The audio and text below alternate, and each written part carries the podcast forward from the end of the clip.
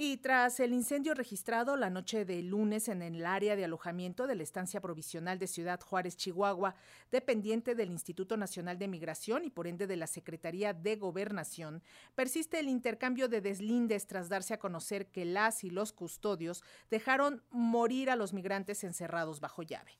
La gobernadora de Chihuahua, María Eugenia Campos Galván, de extracción panista, desestimó trasladarse a Ciudad Juárez para atender a las víctimas con el argumento de que el caso es responsabilidad exclusiva de la federación.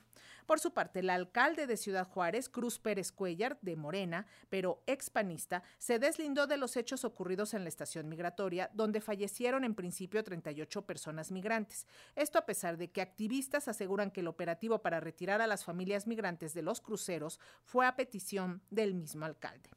Y hace unos minutos informó de la muerte de otro migrante, con lo que ya suman 39 víctimas mortales y 27 siguen hospitalizados pero para actualizarnos esta información ya tenemos enlazada a la periodista Ivette Mancinas y nos vamos hasta Ciudad Juárez, Chihuahua. Ivette, platícanos qué es lo más reciente. Buenas tardes. ¿Qué tal, Lénica? Buenas tardes, buenas tardes a toda la audiencia. Pues sí, efectivamente, este tema ha dado mucho de qué hablar, mucha polémica en, en, la ciudad y en el resto del mundo. Comentarte que hace unos minutos se informó que el comisionado del Instituto Nacional de Migración en Ciudad Juárez, Francisco Carduño Yáñez, recibió en esta frontera a representantes de Colombia, Ecuador, Guatemala, Honduras, El Salvador y Venezuela. Estuvieron reunidos en el Instituto Nacional de Migración tras la muerte, ya como lo decías tú, de las 39 personas y eh, de los 27 que permanecen heridos, de los cuales, déjame decirte, según informó la Fiscalía del Estado de Chihuahua, son 11 los que parecen entubados en, eh, en situación grave, por lo que no se descarta que pudiera aumentar el número de personas fallecidas. Los ministros y cónsules de los países involucrados recibieron un informe oficial de lo que ocurrió la noche del lunes.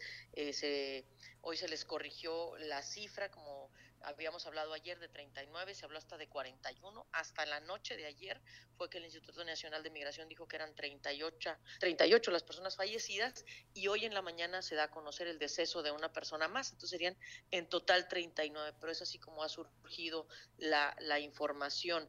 Lo que se dio a conocer es que quienes, eh, los representantes de los países que tienen personas heridas que están atendiendo en el IMSS de Ciudad Juárez, en las diferentes hospitales del IMSS, eh, tendrán este, posibilidad de visitarlos durante esta tarde de miércoles. Cabe destacar que hasta el momento ninguno de los funcionarios extranjeros que ha estado en, Ciudad Juárez ha dado ninguna declaración para la prensa, todo se ha mantenido en carácter de oficial. Comentarte también que el día de hoy se realizaron varias protestas por parte de organizaciones no gubernamentales, organizaciones civiles que atienden a migrantes, eh, tanto en la capital del estado, en Chihuahua, así como en Ciudad Juárez, donde se manifestaron pues en solidaridad con los migrantes de la frontera. Eh, Comentarte además eh, que el alcalde de Ciudad Juárez, eh, Cruz Pérez Cuellar, dio a conocer el día de hoy que se realizará una campaña exhaustiva para dar a conocer los derechos y así como las prohibiciones que tienen las personas migrantes que transitan por esta ciudad. En otra información relevante dada la circunstancia, esta madrugada se dio a conocer que por lo menos 200 migrantes más llegaron a esta frontera. Se les vio llegar caminando, eh, lo que hace asumir que llegaron en el tren, en la bestia, como se le conoce eh, a, este, a este transporte para los migrantes, llegaron en el tren y eh, hicieron su ingreso a la ciudad caminando por la calle Panamericana o la calle principal a Ciudad Juárez. Ahí la policía había el registro que eran alrededor de 200 personas, alrededor de las 7 de la mañana, llegaron a esta frontera.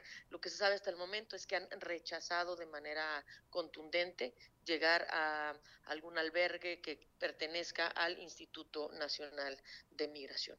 Conforme han ido pasando las horas también, han ido circulando eh, eh, historias de quienes vivieron esto de manera más cercana y bueno, pues la verdad es que ha sido muy triste escuchar historias como la de Abel Ortega, que señala que él fue retirado, que él también fue retirado de las calles el día del siniestro.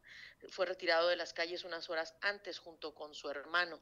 Sin embargo, como él estaba acompañado de su esposa y de un niño menor, lo dejaron salir unas horas después. Sin embargo, al regresar por su hermano o a buscar a su hermano para ver qué podían hacer para sacarlo del, eh, pues ahora sí que del centro de migración donde lo tenían detenido, eh, pues fue cuando se percató de que había sucedido este percance y que su hermano era uno de las víctimas. Poco a poco han ido surgiendo los, eh, los temas. la Fiscalía General del Estado se ha limitado a informar sobre los procesos que llevan en el servicio médico forense, eh, que se encuentra hasta el momento pues saturado, pero eh, no se ha involucrado más el gobierno del estado en este hecho. Hasta el momento no tenemos tampoco eh, detalle de cuándo serán el traslado de los cuerpos. Suponemos que esta investigación, esta reunión que derivó el día de hoy, nos dará a conocer esa información pero hasta el momento no tenemos mayores detalles, Lénica.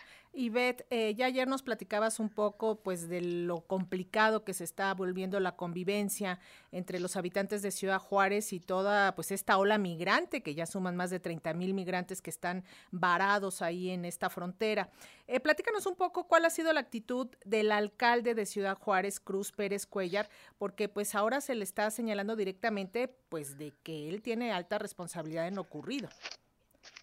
Sabes que una semana antes justo eh, de que ocurrieran estos hechos, el alcalde había informado, eh, dado una declaración que, ahora sí causó mucho revuelo socialmente porque él señaló que se le estaba acabando la paciencia a la autoridad debido a que había muchas quejas de ciudadanos eh, en relación a que había demasiados migrantes en las calles, en los cruceros eh, eh, pidiendo una moneda, hay quien señala que hasta exigen la moneda como tal. En el caso particular de una servidora que vive aquí, yo te puedo decir que sí aumentó el número de migrantes, pero eh, yo no tengo antecedente de que hayan sido agresivos o, o, te hayan obligado a algo, ¿no? O sea, te limpian el vidrio, te hacen una gracia, te dicen algo, te piden dinero para comer, pero nunca fuera de eso, ¿no? Que también lo vivimos en México, en cualquier ciudad de, de nuestro país. Pero bueno, sucede este hecho de, donde el alcalde señala que se le acaba la paciencia y luego surge que los migrantes que fueron detenidos ese día, los más de 80 migrantes que fueron detenidos ese día, de los cuales 39 están muertos, fueron detenidos en una redada especial, aunque él señaló que no se trataba de una redada, sino de un operativo de, de aseguramiento, este, una redada especial de migrantes que se encontraban en las calles.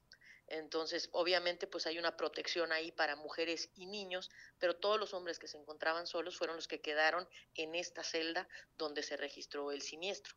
De hecho, eh, el operativo lo realiza, lo realiza personal del Instituto Nacional de Migración en compañía de personal de derechos humanos del municipio, de la Dirección de Derechos Humanos del municipio, que es la que solicita que se realice este operativo, esta redada. A raíz de estos señalamientos, donde se le cuestiona al alcalde pues el discurso eh, discriminatorio que había lanzado unos días antes, el día de hoy sale a decir que se hará una campaña específica para que los migrantes conozcan sus derechos y oportunidades en la ciudad y eh, pues también las prohibiciones que tienen. Y, finalmente también, Ivette, eh, pues si bien al gobierno del estado no le corresponde la política migratoria ni la política de contención, llama la atención también la actitud asumida por la gobernadora de pues no involucrarse en nada, ¿no?